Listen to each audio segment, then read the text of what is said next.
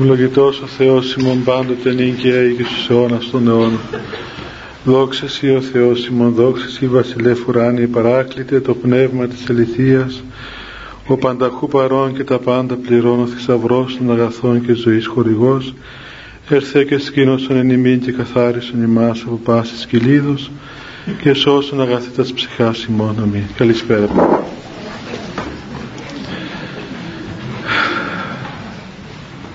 Παιδιά, ελάτε, ελάτε πιο μπροστά.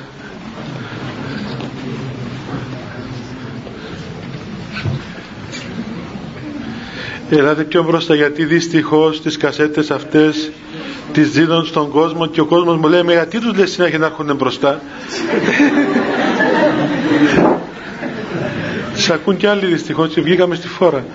Ελάτε. Την προηγούμενη φορά είχαμε αρχίσει να μελετούμε την, την τελευταία ευχή των Αραβώνων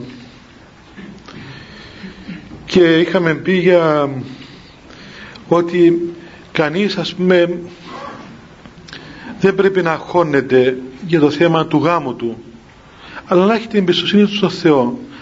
Ταυτόχρονα βέβαια να έχει τα μάτια του 14 δηλαδή πως διαλέγει μια κοπέλα ή μια κοπέλα πως διαλέγει έναν άντρα ότι αυτή η, πώς να πούμε, η εκλογή ενός ανθρώπου δεν πρέπει να είναι ε, μια εκλογή έτσι μισή.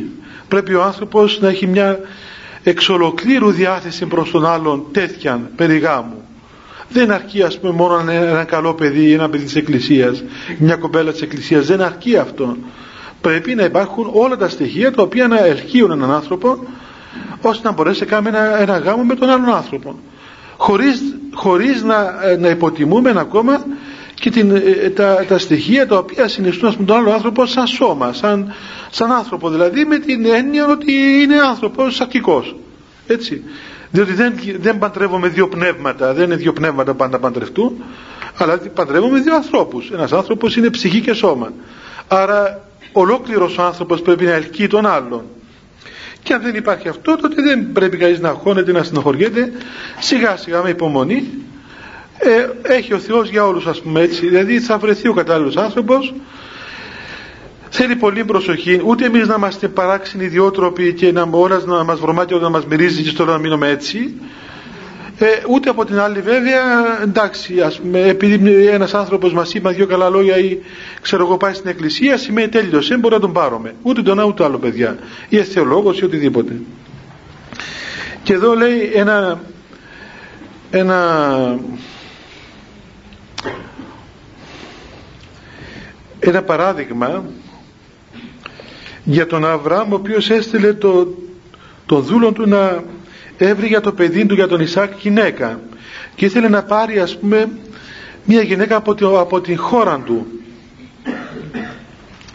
Γιατί το έκαμε αυτό παιδιά; Ήταν το πικιστής ο Αβραάμ. Ήταν διότι ξέρετε είναι πολύ σημαντικό αυτό όταν διαλέγετε έναν άνθρωπο να βλέπετε ας πούμε αυτούς ο άνθρωπος δεν είναι αποκομμένος δεν τον πιάνεις έτσι ας πούμε και τον παντρεύεσαι.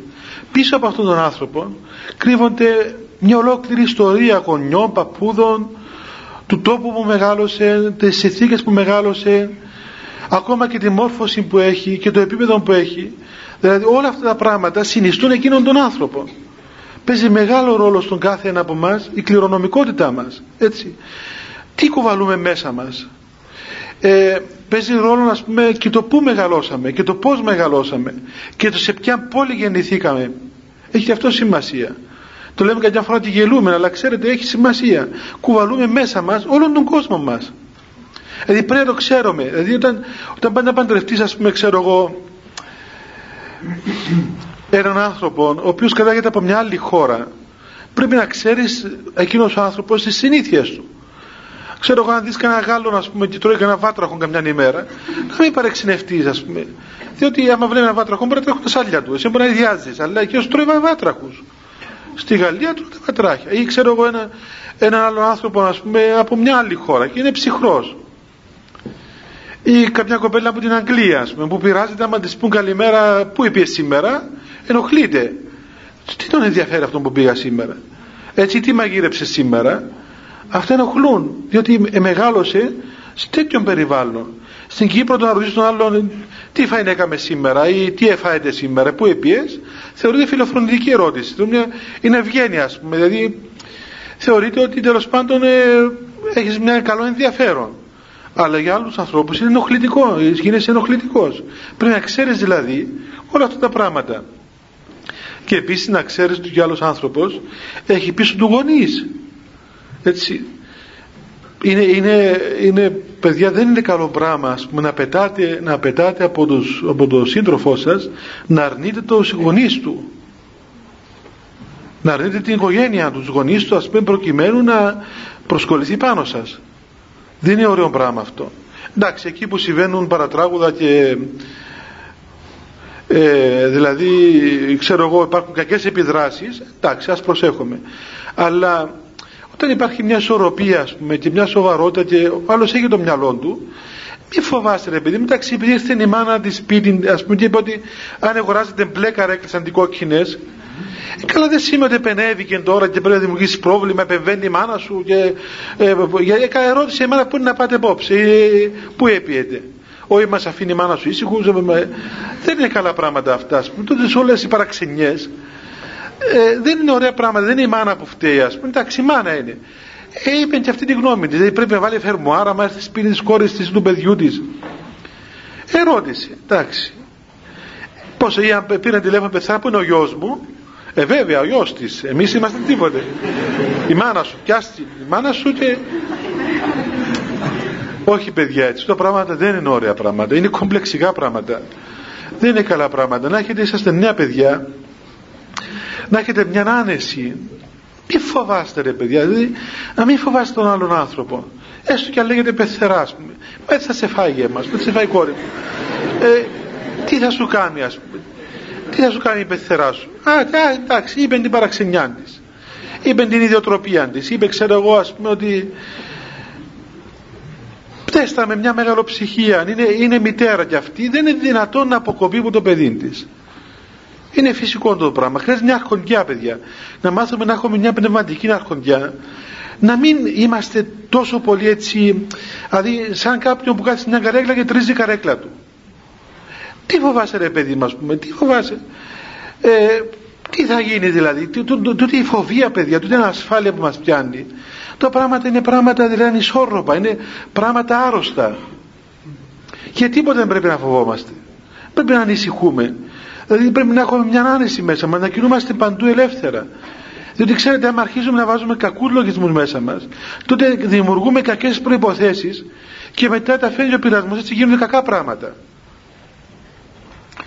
Ενώ ο άνθρωπος που έχει αρχοντιά και έχει μια έτσι ας πούμε όμορφη σχέση έστω και αν ο άλλος είναι ιδιότροπος παράξενος ή κεντρικός ας πούμε ή πράγματι θέλει να σου κάνει να σε, να σε ζωρίσει ας πούμε δεν χρειάζεται εμείς να κάνουμε να επιτείνουμε τα πράγματα και να φέρνουμε στον άλλον άνθρωπο τη δυσκολία αυτή να θέλει να εξορνηθεί τους γονείς του, να αρνηθεί τους, ε, την οικογένεια του, γιατί πεις πάλι στη μάνα σου και πόσες φορές να πίνεις στη μάνα σου ε, πώς θα το κάνουμε.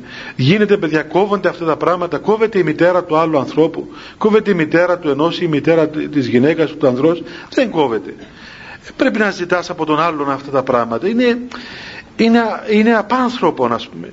Είναι απάνθρωπο, δεν είναι ωραίο πράγμα. Εντάξει, αν συμβεί ένα πρόβλημα, της πει, του πεις, ξέρεις, κοίταξε, αυτό είναι, έχει πρόβλημα, ας πούμε, πρόσεξε κι εσύ. Ε, από το άλλο, εντάξει, σου είπε η μάνα σου μια κουβέντα, και να το πεις, ας πούμε, της γυναίκας σου ή τη μάνα μου που είπε έτσι για σένα θυμάμαι είχαμε μια περίφημη γιαγιά μια περίφημη γιαγιά που λεγόταν Στασιά μια Στασιά η οποία ήταν πολύ κλασική ωραιότατη ας πούμε γυναίκα ωραιότατη. Δυστυχώς πέθανε. Ε, αυτή ήταν θεία κάποιου ε, μοναχού δικού μας ας πούμε που ε, τέλος πάντων ήταν αδελφή της μητέρας του.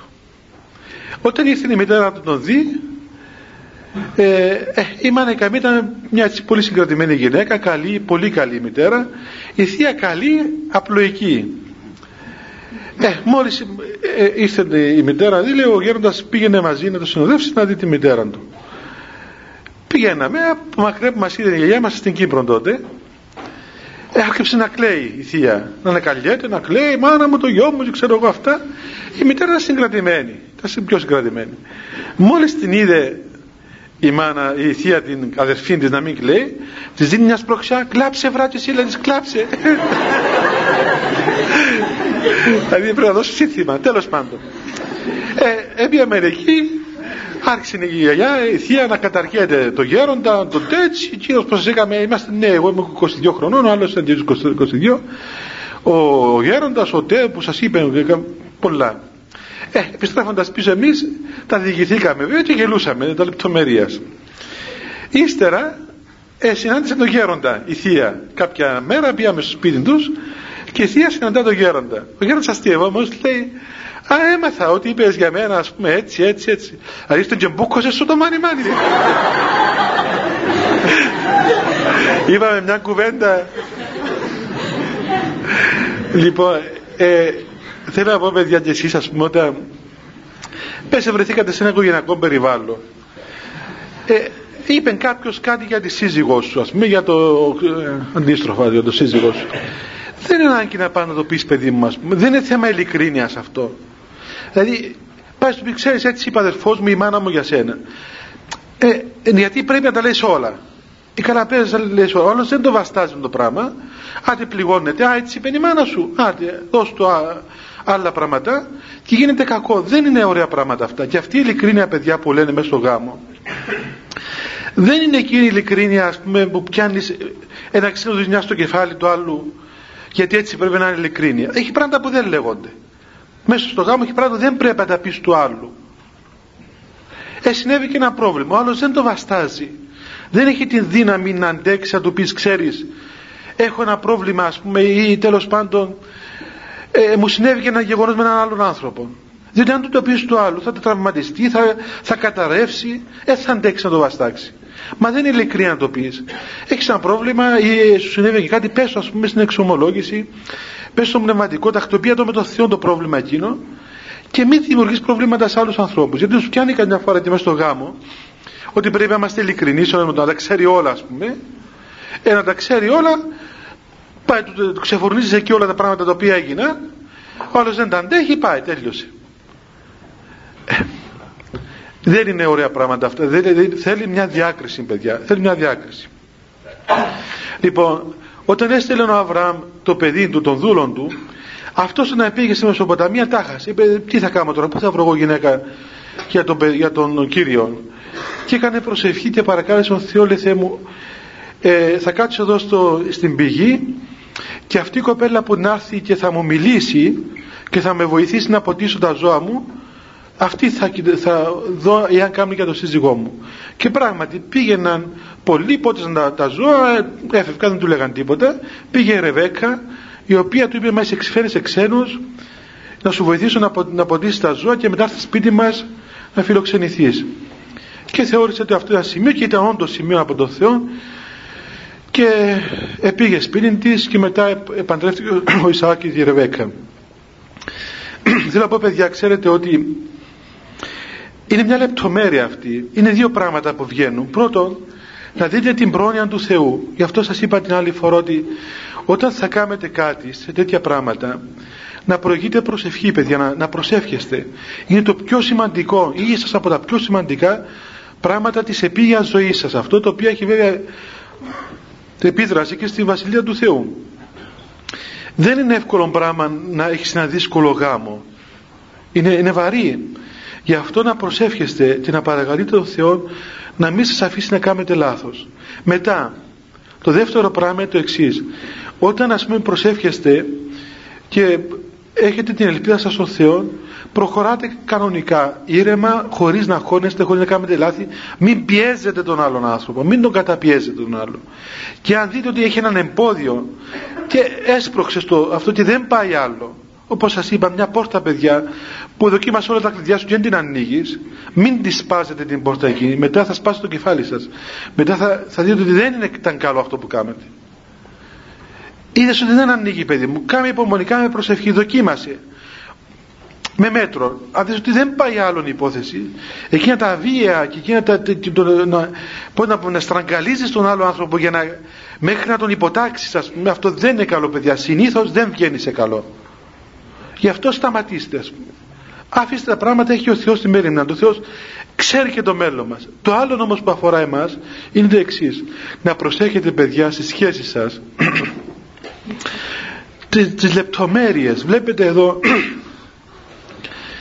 ε, ήταν μια λεπτομέρεια αυτή. Πήγαινε η Ρεβέκα, του είπε το άλλο, ξένο, ας πούμε, να σου βοηθήσω να έρθεις σπίτι μας να φας ένα κομμάτι ψωμί. Εντάξει, κάτι καλό. Αλλά έχει σημασία το ότι αυτό φανέρωνε έναν άνθρωπο λεπτό, έναν άνθρωπο με ευγενικά αισθήματα. Μέσα στο γάμο χρειάζεται μεγάλη λεπτότητα, μεγάλη ευγένεια. Και παρατηρώ καμιά φορά, ας πούμε και εγώ έτσι, που βλέπω διάφορα παιδιά και ε, πώς να πούμε, ε, ζευγαράκια όπως τα λέτε εσείς ας πούμε πριν ε, ραβωνιαστούν στη διάρκεια τα λοιπά. Παρατηρώ αγένεια. Συγγνώμη που το λέω αυτό το πράγμα αλλά παρατηρώ καμιά φορά μεγάλη αγένεια μεταξύ αυτών των δύο ανθρώπων. Δεν το καταλαβαίνω. Δηλαδή πάνε να πει ένα αστείο ένας για τον άλλο και εκείνο το αστείο είναι μια μαχαιριά ας πούμε. Και το είπε για αστείο. Γιατί δυστυχώς έτσι μαθαίνουμε τα αστεία των Mickey Mouse που πάει ας πούμε το του μια κλωτσιά του άλλου ας πούμε τον τεινάζει στον αέρα ε, είναι, είναι χειραψία αυτή. Άμα δεις ένα Mickey Mouse. Έτσι κάνει. Ξέρω του, του δίνει μια δυναμίτη κάνει έναν μπαμ ας πούμε και μείνει εκεί μόνο με τα θυμάστε κάτι κάτι πάπκες που είναι εκεί στα που εξεπουλιάζονταν και μείναν έτσι μείναν χωρίς τέρα τον Donald Duck και αυτοί ε. Ξέρετε, έχω διαβάσει χιλιάδες Mickey Mouse και τα θυμάμαι όλα. Αυτό είναι. Λέω, εάν θυμόμουν τα πατερικά έργα που διέβασα, όπως θυμάμαι τα, τα Mickey Mouse, όλα, ό, όλους τους θυμάμαι. Και να μην σας πω τώρα, δεν θα γελάτε. όλα, όλα τα πρόσωπα εκεί τα θυμάμαι με τα πάση ακριβίας. Τι έχει τόσα, τόσα χρόνια. Πόσα χρόνια, έχει 30 χρόνια να φαίνεται που, που τα διάβαζα. Είχα στίβες ολόκληρες σπίτι μου. Τέλος πάντων, θέλω να πω παιδιά ότι αυτή η ευγένεια το Mickey Mouse και γίνανε ωραία τέλος πάντων και ήταν κάπως τρώγονταν ας πούμε. Ήταν ο σκρούς που κολυμπούσε μέσα στα, μέσα στα λεφτά του. Ε, ήταν παλιά πράγματα, ήταν κάπως ανθρώπινα. Σήμερα φοβερό. Σήμερα τρομακτικά. Τρομακτικά. Μα μεγαλώνει έτσι. Μαθαίνει να συμπεριφέρεται έτσι. Το βλέπεις πάει να μιλήσει στον άντρα της, στο, στο παιδάκι ας πούμε, που είναι ο σύντροφός της, και μιλάει η κοπέλα μια αγένεια, ας πούμε. Μια αγένεια, λες, πώς του μιλάει έτσι. Εκείνος πάει να πει έναν καλό λόγο, της δίνει μια κεραμίδα στο κεφάλι, ας πούμε, λες, μα καλά, έτσι, με αυτές τις προϋποθέσεις, πώς θα προχωρήσουν. Και καταλαβαίνει κανείς παιδιά, ας πούμε, έτσι, την, μας λείπει λεπτότητα, λείπει λεπτότητα σήμερα. Είναι φοβερό πράγμα ότι ενώ έπρεπε δηλαδή, επειδή συνεχώς σπουδάζουμε και μορφωνόμαστε, έπρεπε κανονικά να είχαμε ένα λεπτότητα. Ε, είναι φοβερό το ότι ας πούμε δεν έχουμε καθόλου λεπτότητα και παρά τα αυτά όταν προχωρούμε και είμαστε σπουδασμένοι, μορφωμένοι, μας διακατέχει μια αγριάδα η οποία στο τέλος πληγώνει τον άλλον άνθρωπο και δεν μας βοηθά ούτε εμάς ούτε τίποτα. Ε, όταν μεγαλώνει κανείς με αυτόν τον τρόπο καταλαβαίνετε ότι τα αποτελέσματα θα είναι δυστυχώς δύσκολα. Ελάτε. Έχουμε επισκέπτες. Τι γίνεται, δεν βγαίνει καλά. Γέροντα τι κάνεις. Καλά, Γιατί ήρθατε λίγο νωρίτερα να κάνετε την ομιλία. Έλα, καθίστε να σας Είναι ο γέροντας από τη μονή του Οσίου Διονυσίου ε, από τον Όλυμπο παιδιά, από της Μάξιμος έχει ένα μοναστήρι εκεί ανδρικό με αρκετούς μοναχούς στους πρόποδες του Ολύμπου τη μονή του Σίου Διονυσίου τον Ολύμπο. Οι Άγιοι παιδιά χαρακτηρίζονταν σας το είπα πολλές φορές για τη μεγάλη λεπτότητα που είχαν και την ευγένεια που είχαν οι Άγιοι άνθρωποι. Μπορεί να μην είχαν την κοσμική ευγένεια αλλά έβλεπε κανείς με πόση λεπτότητα είχαν. Ακόμα ας πούμε ε, σας είπα ότι ο Παΐσιος τον διάβολο δεν τον έλεγε διάβολο για να μην τον προσβάλλει. Τον έλεγε ταγκαλάκι δηλαδή το ταγκαλάκι έλεγε πάμε να ακούγες και τον ταγκαλάκι νόμιζε κανένα, κανένα, κανένα, κανένα πουλουκούδι να πούμε που πες. Δηλαδή έφευγε την έννοια του κακού ας πούμε. Έπαιρνε ο διάβολος αυτά έτσι. Ή ο σατανάς.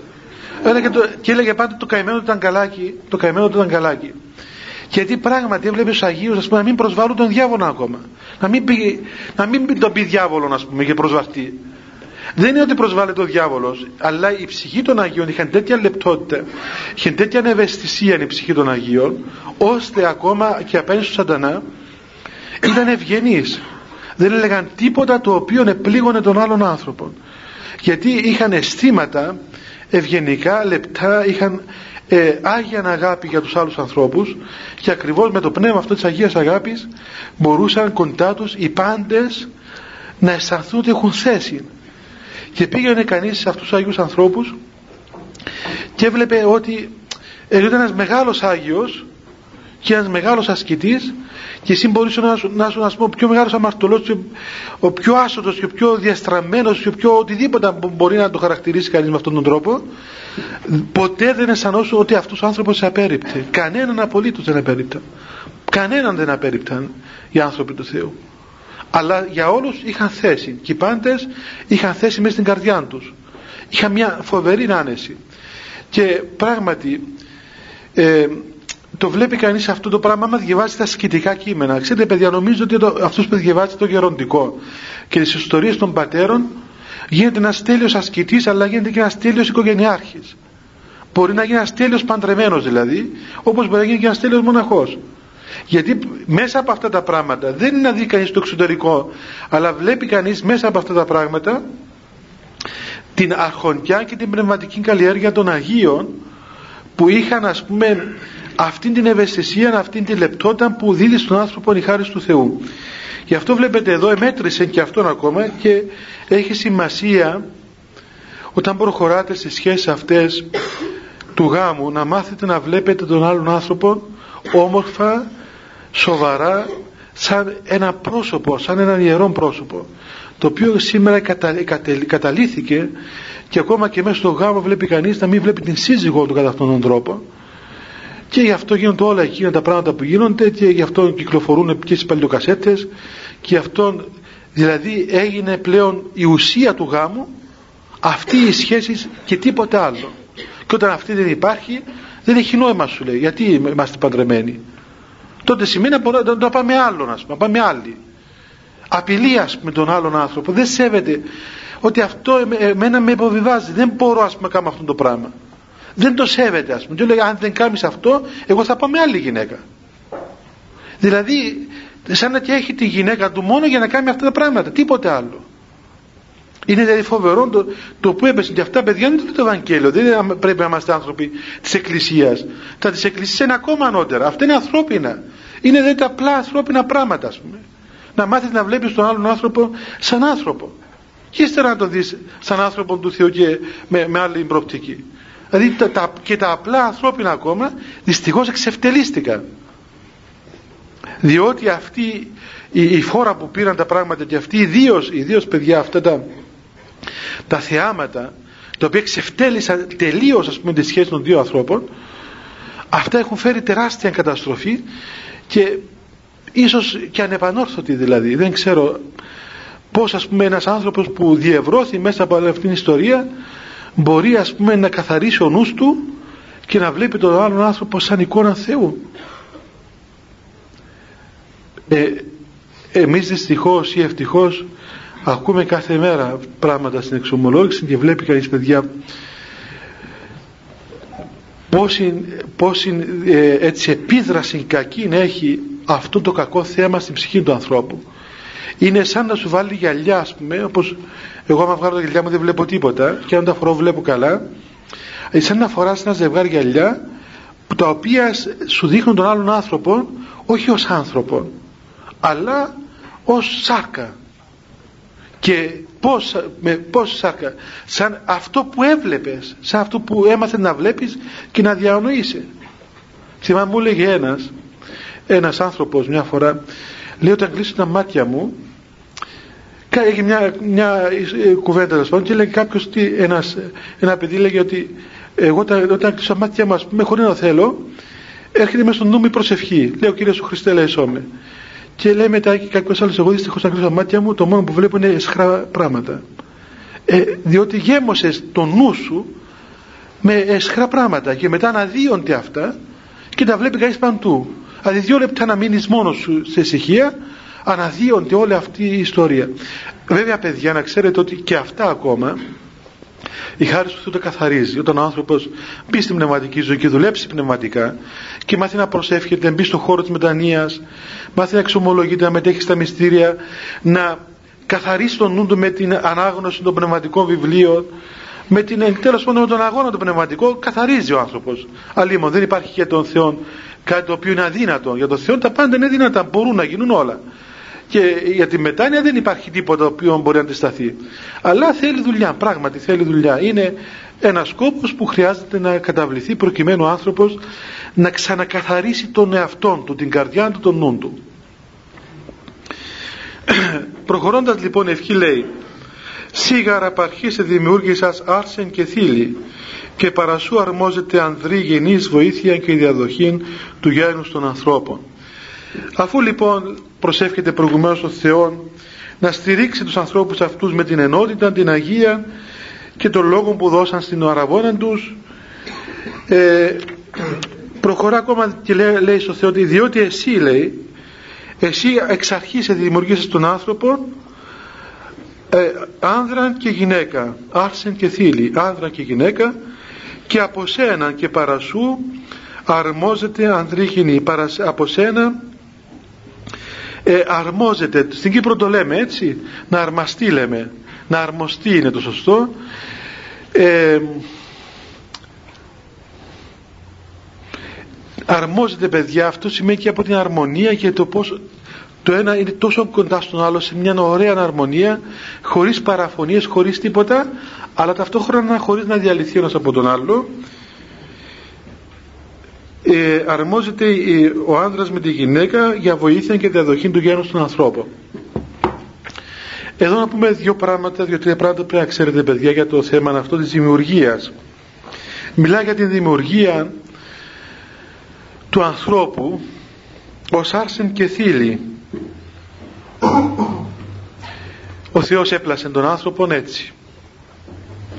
Βέβαια παιδιά να ξέρετε ότι οι πατέρες της Εκκλησίας λένε ότι ο Θεός όταν δημιούργησε τον άνθρωπο δεν τον δημιούργησε με τις υπάρχουσες σήμερα ε, προϋποθέσεις. Δηλαδή αυτή η διαφορά των δύο φύλων δεν ήταν για να έχουν οι άνθρωποι αυτόν τον τρόπο αναπαραγωγής όπως σήμερα.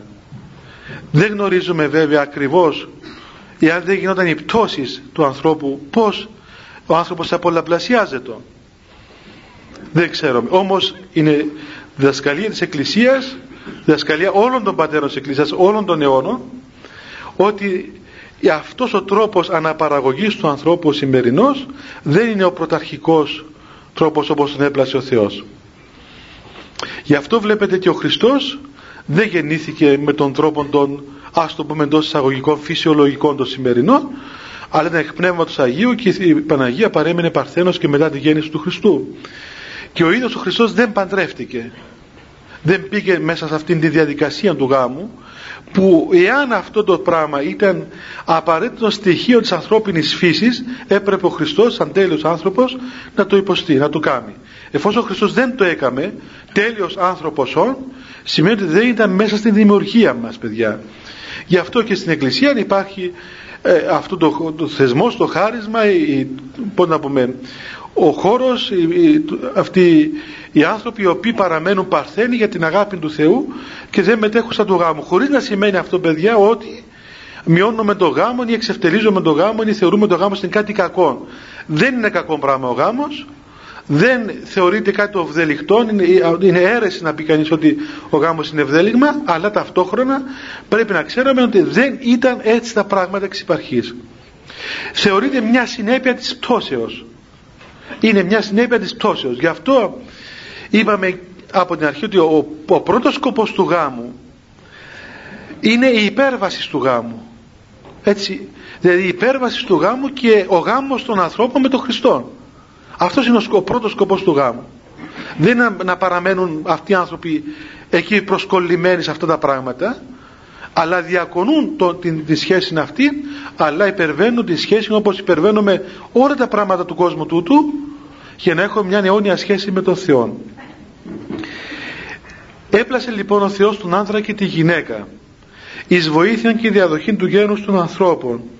Για να υπάρχει η διαδοχή του γένους των ανθρώπων η διαδοχή των ανθρώπων. Ε, αυτό είναι κατανοητό και η βοήθεια. Αυτή η βοήθεια παιδιά βέβαια δεν είναι μόνο η βοήθεια που κυμαίνεται σε ένα κοινωνικό ας πούμε ε, έτσι πλαίσιο αλλά κυρίως η βοήθεια του ενός προς τον άλλον για τον πρώτο σκοπό της υπάρξεώς μας. Δεν μπορούμε παιδιά να έχουμε σχέση με τον Θεό χωρίς να έχουμε σχέση με τον αδελφό μας. Αυτός που λέει ότι αγαπά τον Θεό λέει ο Απόστολος Ιωάννης και δεν αγαπά τον αδελφό του είναι ψεύτης. Δεν μπορείς να, να, να έχεις πραγματική κοινωνία με τον Θεό αν δεν έχεις κοινωνία με τους αδελφούς σου. Αυτό είναι το οποίο είναι η βοήθεια η που υπάρχει και ο βοηθός που μας που έδωσε ο Θεός ε, στο, που λέει στην γέννηση ότι εδόθη η γυνή ως βοηθός του ανδρός. Είπαμε ότι δεν του έδωσε βοηθό για να του πλύνει τα πιάτα αλλά του, του έδωσε σαν βοηθό ακριβώς για να μπορέσει μέσα από αυτήν την κοινωνία με τον άλλον άνθρωπο να έχει μια πραγματική κοινωνία με τον Θεό. Και κατά λογική συνέπεια αυτός που δυσκολεύεται να έχει πραγματική κοινωνία με τους ανθρώπους πρέπει να διαρωτηθεί αν έχει πραγματική κοινωνία με τον Θεό δηλαδή αυτά τα απλά που λέγαμε προηγουμένως και τα ανθρώπινα τα οποία πει κανείς ότι είναι ανθρώπινα πράγματα δεν χρειαζόμαστε να πούμε εμείς εδώ το πως επικοινωνούμε με τον άλλον άνθρωπο πως μαθαίνουμε να δούμε τους γονείς του, του, του ανδρός μας τους συγγενείς του, όλων των άνθρωπων, τη χώρα που κατάγεται, την, το, την κουλτούρα του, τον πολιτισμό του, τις προϋποθέσεις του, την κληρονομικότητά του. Και πρέπει να τα μάθουμε, να τα αποδεχτούμε, να τα χωνέψουμε, να τα αγκαλιάσουμε με μια αγάπη αρχοντική όλων αυτών των άνθρωπων. Δεν μπορούμε να τον απομονώσουμε. Δεν γίνεται, δεν μπορεί. Θα, θα στραγγαλίσεις τον άλλον άνθρωπο αν τον απομονώσεις. Αυτά είναι ανθρώπινα. Και ακριβώς δείχνουν τη δυνατότητα της κοινωνίας με τον άλλον άνθρωπο. Γι' αυτό πρέπει να, να σπάσουμε αυτή την ατομικότητά μας, τον εγκλισμό μας μέσα στην ατομικότητα να το σπάσουμε για να μπορέσουμε να κοινωνήσουμε πραγματικά. Εάν κοινωνούμε με τους άλλους ανθρώπους όμορφα και ωραία, τότε μπορούμε να, να πούμε ότι, ότι έχουμε αληθή κοινωνία και με τον Θεό. Όμως πρέπει να ξέρετε παιδιά ότι όπως όταν αυτός που έχει κοινωνία με τον Θεό δεν μπορεί να μην έχει κοινωνία με τους ανθρώπους δεν γίνεται το ίδιο πράγμα και αυτός που νομίζει ότι έχει κοινωνία με τους ανθρώπους και δεν έχει κοινωνία με τον Θεό πάλι δεν γίνεται. Κάπου το πράγμα ε, ε, είναι, είναι άρρωστο. Δεν μπορείς να πεις ότι εγώ δεν θέλω να έχω σχέση με τον Θεό δεν έχω κοινωνία με τον Θεό αλλά όμως με όλους τους ανθρώπους είμαι καλά. Δεν γίνεται παιδιά. Είναι λειψία αυτή η αγάπη. Κάτι δεν πάει καλά. Ο άνθρωπος δεν έχει αρμονία για να μπορείς να κοινωνείς σωστά με τον άλλον άνθρωπο ή να κοινωνείς σωστά με την υπόλοιπη δημιουργία πρέπει να περάσεις δια του Θεού. Για να δεν περάσει αυτή η αγάπη σου δια του Θεού τότε ειδωλοποιείς τον άλλον άνθρωπο. Τότε αν εξετάσεις αυτή την αγάπη θα είναι δεις ότι έκαμες στον άλλον είδωλο είτε το παιδί σου, είτε τη γυναίκα σου, είτε τον άντρα σου, είτε τις σπουδές σου ή οτιδήποτε, είτε ακόμα την ζωή σου την ίδια την έκαμες είδωλον. Απολυτοποίησες τον άλλον άνθρωπο επένδυσες πάνω του όλη σου την ύπαρξη και αυτό κάποια στιγμή θα σου βγει σε κακό. Δεν θα βγει σε καλό. Θα, θα σε απογοητεύσει, θα σε κουράσει. Δεν θα έχεις τη δυνατότητα να έχεις μια υγιή σχέση με τον άλλον άνθρωπο ή θα τον πνίξεις με την πολύ σου αγάπη ή εσύ θα κουραστείς κάποια στιγμή. Ε, συνεχεία λοιπόν λέει ότι αυτός Κύριε ο Θεός ημών, ο εξαποσύρας την αλήθειά σου επί την κληρονομία σου και την επαγγελία σου επί τους ζούλου σου τους πατέρας ημών, τους καθεκάστες γενεάν και γενεάν τους εκλεκτούς σου. Αυτό λοιπόν εσύ Κύριε ο Θεός μας, ο οποίος έστειλες στην αλήθειά σου, τον Θεό, τον Χριστόν. Αυτός είναι η αλήθεια. Ο Χριστός είναι η αλήθεια ή στην κληρονομία σου, στον κόσμο σου, στην εκκλησία σου, στους χριστιανούς και την υπόσχεσή σου στους ζούλους σου, τους πατέρας μας όλη αυτή την ιστορία μας. Που έχουμε μια ιστορία.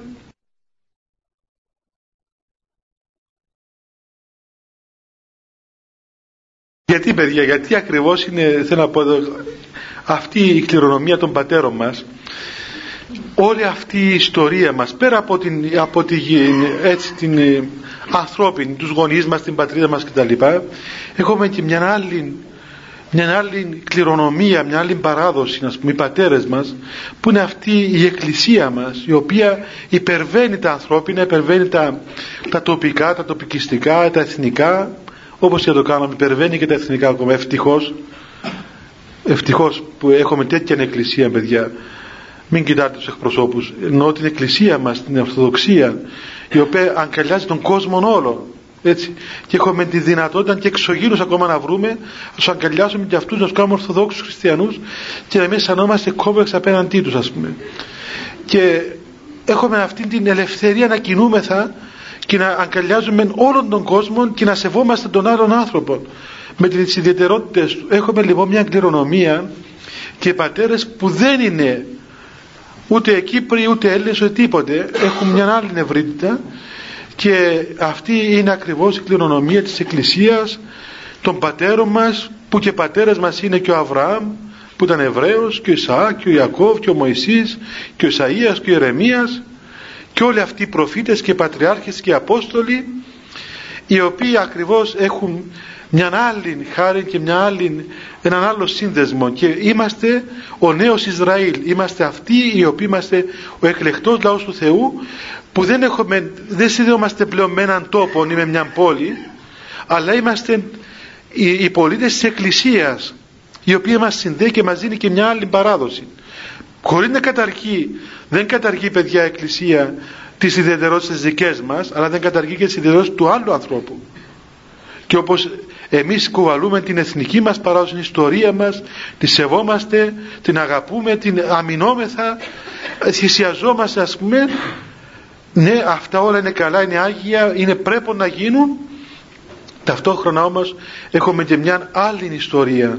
Και αυτοί οι πατέρες που μιλεί εδώ η ευχή και η αποκάλυψη του Θεού στους πατέρες μας αφορά τους πατέρες μας, τους πατέρες της Εκκλησίας μας, της, του γενεαλογικού δένδρου της εκκλησιαστικής μας ταυτότητας της εκκλησίας μας, της εκκλησίας. Και ακριβώς βλέπετε ε, ξεκινά αυτή η παρουσία του Θεού από την πρώτη στιγμή της υπάρξης του ανθρώπου. Η παρουσία του Θεού από την στιγμή της υπάρξης του ανθρώπου από τη δημιουργία του πρώτου όντως του, του, πρώτου, παραμικρού μορίου. Από εκεί και ο Θεός έχει την, την σφραγίδα του, την παρουσία του στην ιστορία όλου του κόσμου όλης της δημιουργίας και εμείς επικαλούμεθα αυτόν τον Θεό και από αυτόν τον Θεό περιμένουμε αυτήν την βοήθεια, αυτήν την παρουσία. Με αυτόν τον Θεό έχουμε αυτήν τη ζωντανή σχέση. Και άρα παιδιά έχοντας σχέση με αυτόν τον Θεό που υπερβαίνει τα πάντα και είναι κύριος των πραγμάτων υπερβαίνει των χώρων, των χρόνων την ιστορία, υπερβαίνει όλη αυτή την κατάσταση. Σκεφτείτε λοιπόν σε ποια σφαίρα ελευθερίας αναγόμεθα και πόσο άνετα μπορούμε, μπορούμε να αισθανόμαστε ε, έχοντας αυτή την βεβαιότητα ότι αυτός ο Θεός ο οποίος ε, έχει αυτή την, την ε, δυνατότητα, την, την παντοδυναμία, την, την αγάπη την, πώς να πούμε, την παρουσία όλη αυτή της, της ιστορίας του ανθρώπου και της δημιουργίας αυτός ο Θεός είναι ο οποίος είναι παρόν στη ζωή μας και σε αυτόν τον Θεό χτίζουμε πάνω την ύπαρξή μας. Άρα παιδιά αυτό που έλεγε ο Απόστολος ότι ε, εάν ο Θεός είναι μαζί μας ποιος μπορεί να είναι αντίον μας; Και όταν, όταν εμείς χτίζουμε πάνω στο Θεό ποιος μπορεί να χαλάσει αυτό που χτίζει κανείς πάνω στο Θεό τίποτα απολύτως και έτσι δεν έχουμε φοβίες παιδιά μετά. Δεν μας κυκλώνουν οι ανασφάλειες οι φοβίες του άγχος αυτά τα πράγματα τα οποία διαλύουν τις σχέσεις μας. Η ζωή μας κινείται μέσα σε μια ωραιότητα μέσα σε μια άνεση. Είμαστε άνετοι άνθρωποι. Δεν φοβούμαστε τίποτα. Δεν έχουμε καμία αίσθηση φόβου μες στην ψυχή μας απέναντι στον άλλον άνθρωπο ε, εδώ απλώς νομίζω ότι πρέπει να σταματήσουμε παιδιά και να σας πω έχει μια μικρή ερώτηση εδώ που ήθελα να απαντήσω κάτι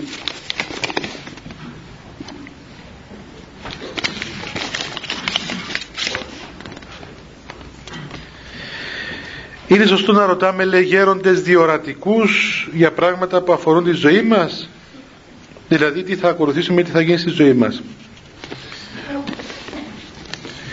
Κοιτάξτε παιδιά, το να ρωτάει κανείς.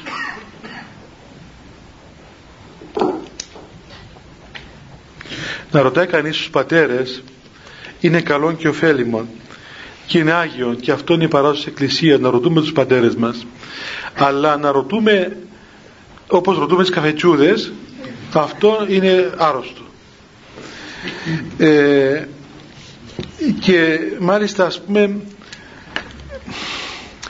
όταν ρωτούμε κάτι παιδιά το πρώτο που ρωτούμε όπως και το πρώτο που ζητάμε από τον Θεό είναι η Βασιλεία του Θεού. Έτσι. Ζητάμε πρώτα τη Βασιλεία του Θεού. Και όταν πλησιάζουμε έναν Άγιον άνθρωπο δεν τον πλησιάζουμε να μας πει το μέλλον μας. Δεν είναι μέντιου μας έτσι. Ούτε ξέρω εγώ να μας πει ξέρω εγώ την τύχη μας. Τον, τον, ε, τον πλησιάζουμε για να μας πει τα, για, την, για την ψυχή μας για την Βασιλεία του Θεού. Αυτό είναι το πρώτο μετά τα υπόλοιπα έρχονται εάν θέλει ο Θεός και όπως τα θέλει ο Θεός και αν πραγματικά μας ωφελούν καμιά φορά και οι Άγιοι βέβαια συγκαταβαίνονται στην ασθένεια μας μας βοηθούν με αυτόν τον τρόπο. Αλλά όμως εάν εμείς πηγαίνουμε γυρεύοντας τότε υπάρχει και μια πιθανότητα να, να πέσουμε και σε παγίδες, σε πλάνες και να μην έχουμε καλά αποτελέσματα. Γι' αυτό να προσέχετε πρώτα απ' όλα μην ρωτάτε όποιο βρίσκεται μπροστά σας μην ρωτάτε όποιο βρίσκεται μπροστά σας παιδιά.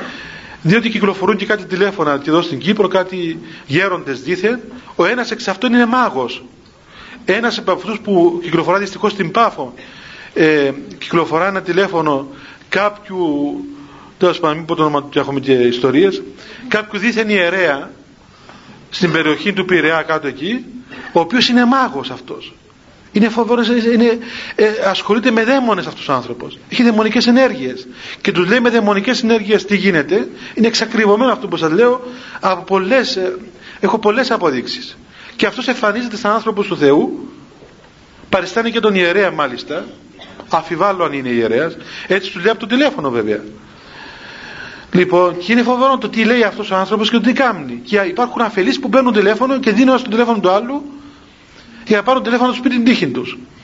Δηλαδή ρωτούν να κάνουμε αυτό, να κάνουμε το άλλο. Και εκείνο αρχίζει. Είναι, είναι, αυτός είναι, έχει δαιμονικές ενέργειες. Αλλά και άλλα πράγματα. Δεν είναι σωστό παιδιά. Δεν παίρνουμε την τύχη μας από το τηλέφωνο. Μα είναι, είναι τραγικό. Δηλαδή, να σας πω να, κάτι που μου συνέβη και εμένα. Αφού συνέβη και εμένα, φαντάζεστε τι συμβαίνει σε άλλους ανθρώπους που είναι και πιο σοβαροί από μένα.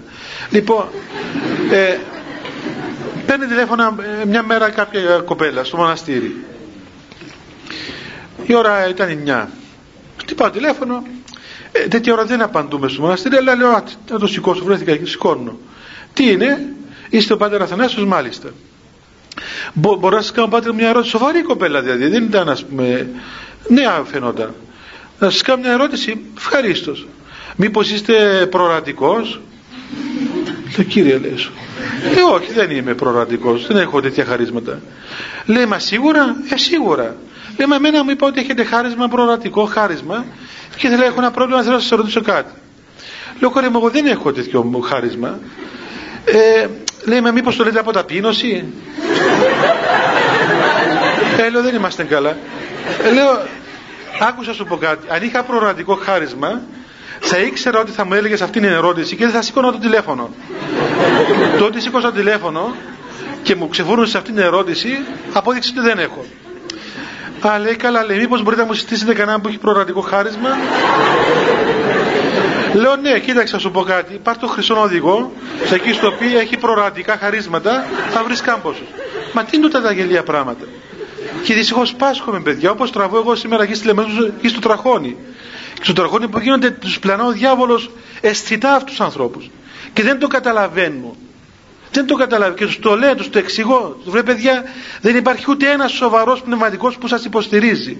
Καλά, αν δεν ακούτε εμένα που έχω 20 χρόνια, ας πούμε, στο Άγιο Νόρο κτλ., ακούστε τους άλλους, ακούστε τους γέροντες, ρωτήσαμε χίλιους ανθρώπους. Αυτά πράγματα δαιμονικά, μην τα ακούτε. Τίποτε. Τίποτε. Όχι μόνο δεν δε με ακούν, με κατηγορούν και από πάνω. Δεν πειράζει που με κατηγορούν, αλλά θέλω να πω ότι πλανώνται οι άνθρωποι. Ακούς πιάνουν τηλέφωνα, ας πούμε, στην Αθήνα, από εδώ, από εκεί, ακόμα και στο Άγιο Όρος, να ρωτούν γελία πράγματα. παιδιά δεν είναι σωστά αυτά τα πράγματα να, να είμαστε σοβαροί η Εκκλησία δεν είναι μαντίο δερφών η Εκκλησία μιλά για τη σωτηρία του ανθρώπου να, να μάθετε να, να ασχολείστε με τη σωτηρία σας με τη σχέση σας με τον Θεό με τη σχέση σας με, το, με τον Χριστό με το πώς πορευόμαστε και αν παιδιά χρειάζεται να συναντήσω με προορατικούς ανθρώπους θα βρούμε, έχει, η Εκκλησία δεν στερεί τέτοιο χαρισμάτο. Έχουμε πατέρες πράγματι και θα έχουμε πάντα στην Εκκλησία μας εναρέτους πατέρες που έχουν χαρίσματα, κοσμούνται με τα χαρίσματα του Αγίου Πνεύματος. Αλλά αυτοί έχουν άλλες διαστάσεις και είναι άλλο, δηλαδή τέλος πάντων λειτουργούν διαφορετικά τα πράγματα. Δεν είναι, η Εκκλησία δεν στερείται χαρισμάτων. Αλλά και από την άλλη δεν, δεν είμαστε όλοι χαρισματούχοι. Ούτε υπάρχει ας πούμε τέτοια πληθώρα μέσω του ίντερνετ ακόμα λίγο θα, θα λέμε και πληροφορίες και προφητείες. Προσέχετε, κυκλοφορούν πολλοί απαταιώνες παιδιά. Πολλοί πλάνοι, ενδεδειμένοι, ε, πώς να πούμε, ε, σαν, σαν πρόβατα αλλά έσωθεν ελί και άρπαγες. Μην ακούτε, μην πιστεύετε εύκολα. Και κυρίως αυτοί όλοι οι άνθρωποι να έχουν τη σφραγίδα της Εκκλησίας. Να είναι άνθρωποι οι οποίοι κινούνται μέσα στον χώρο της Εκκλησίας. Δοκιμασμένοι άνθρωποι ταπεινοί άνθρωποι οι οποίοι είναι αποδεκτά, αποδεκτοί από την Εκκλησία. Γι' αυτό προσέχετε πάρα πολύ παιδιά. Ε, εδώ εγώ ξέχασα αλλά τώρα τα θυμήθηκα και υπάρχει μια ένα συνέδριο το δέκατο συνέδριο της Χένεφ της Χριστιανικής Ενώσεως ε, Φοιτητών.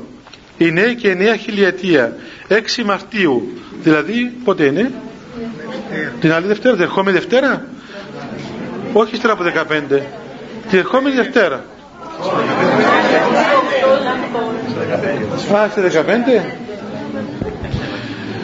Πάλι καλά παιδιά, σκεφτείτε, σκεφτείτε από πού έρχομαι. Λοιπόν, την άλλη Δευτέρα σε 15 μέρες, αντί να γίνει εδώ η, η συγκέντρωση αυτή θα γίνει το συνέδριο της Χένευ Πού θα γίνει, δύο λεπτά να δω.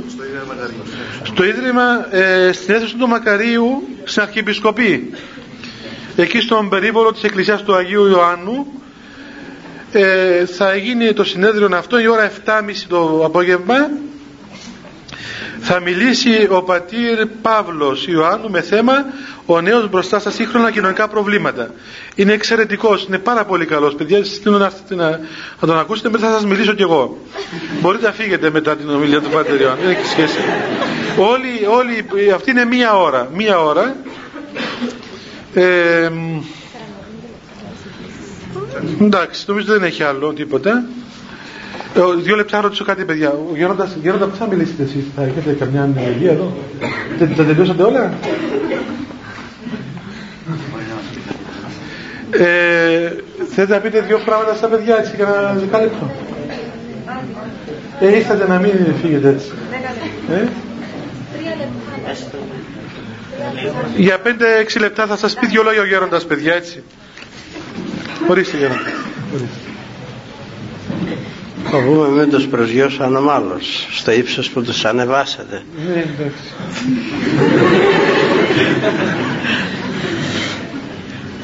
Εγώ πράγματι το χρόνο που βρίσκομαι εδώ, γιατί ήρθα λίγο αργά, θαύμασα την εμβρήθεια του γέροντος εδώ, τον οποίο τον γνωρίζουμε κι εμείς από καιρό και έχει έρθει και στο μοναστήρι μας.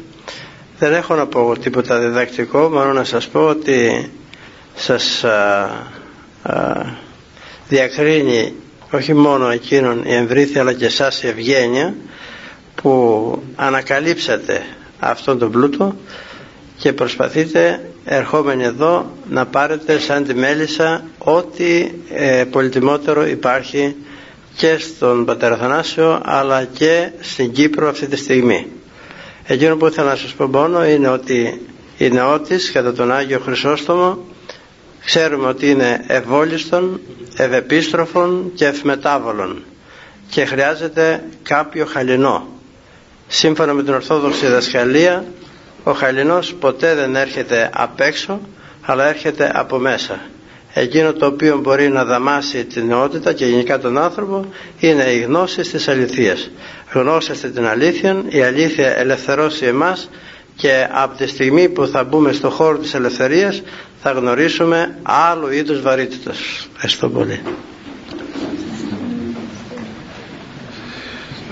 να κανονίσουμε να έρθετε ξανά γύρω. Λοιπόν, παιδιά, να κάνουμε προσευχή και να γίνω. Χριστέ το φως του αληθινών, το φωτίζουν και αγιάζουν πάντα άνθρωπον ερχόμενοι στον κόσμο. Σημειωθεί το εφημάς το φως του προσώπου σου, είναι αυτό ψώμεθα φως το πρόσιτο και κατεύθυνουν τα διαβήματα ημών προς εργασία των εντολών σου, πρεσβείες της μοναχάν σου, Μητρός και πάντως των Αγίων Αμήν. Διευχών των Αγίων Πατερών ημών, Κύριε Σου Χριστέ ο Θεός, ελέησον εμάς. Καλό βράδυ παιδιά, ο Θεός μαζί σας.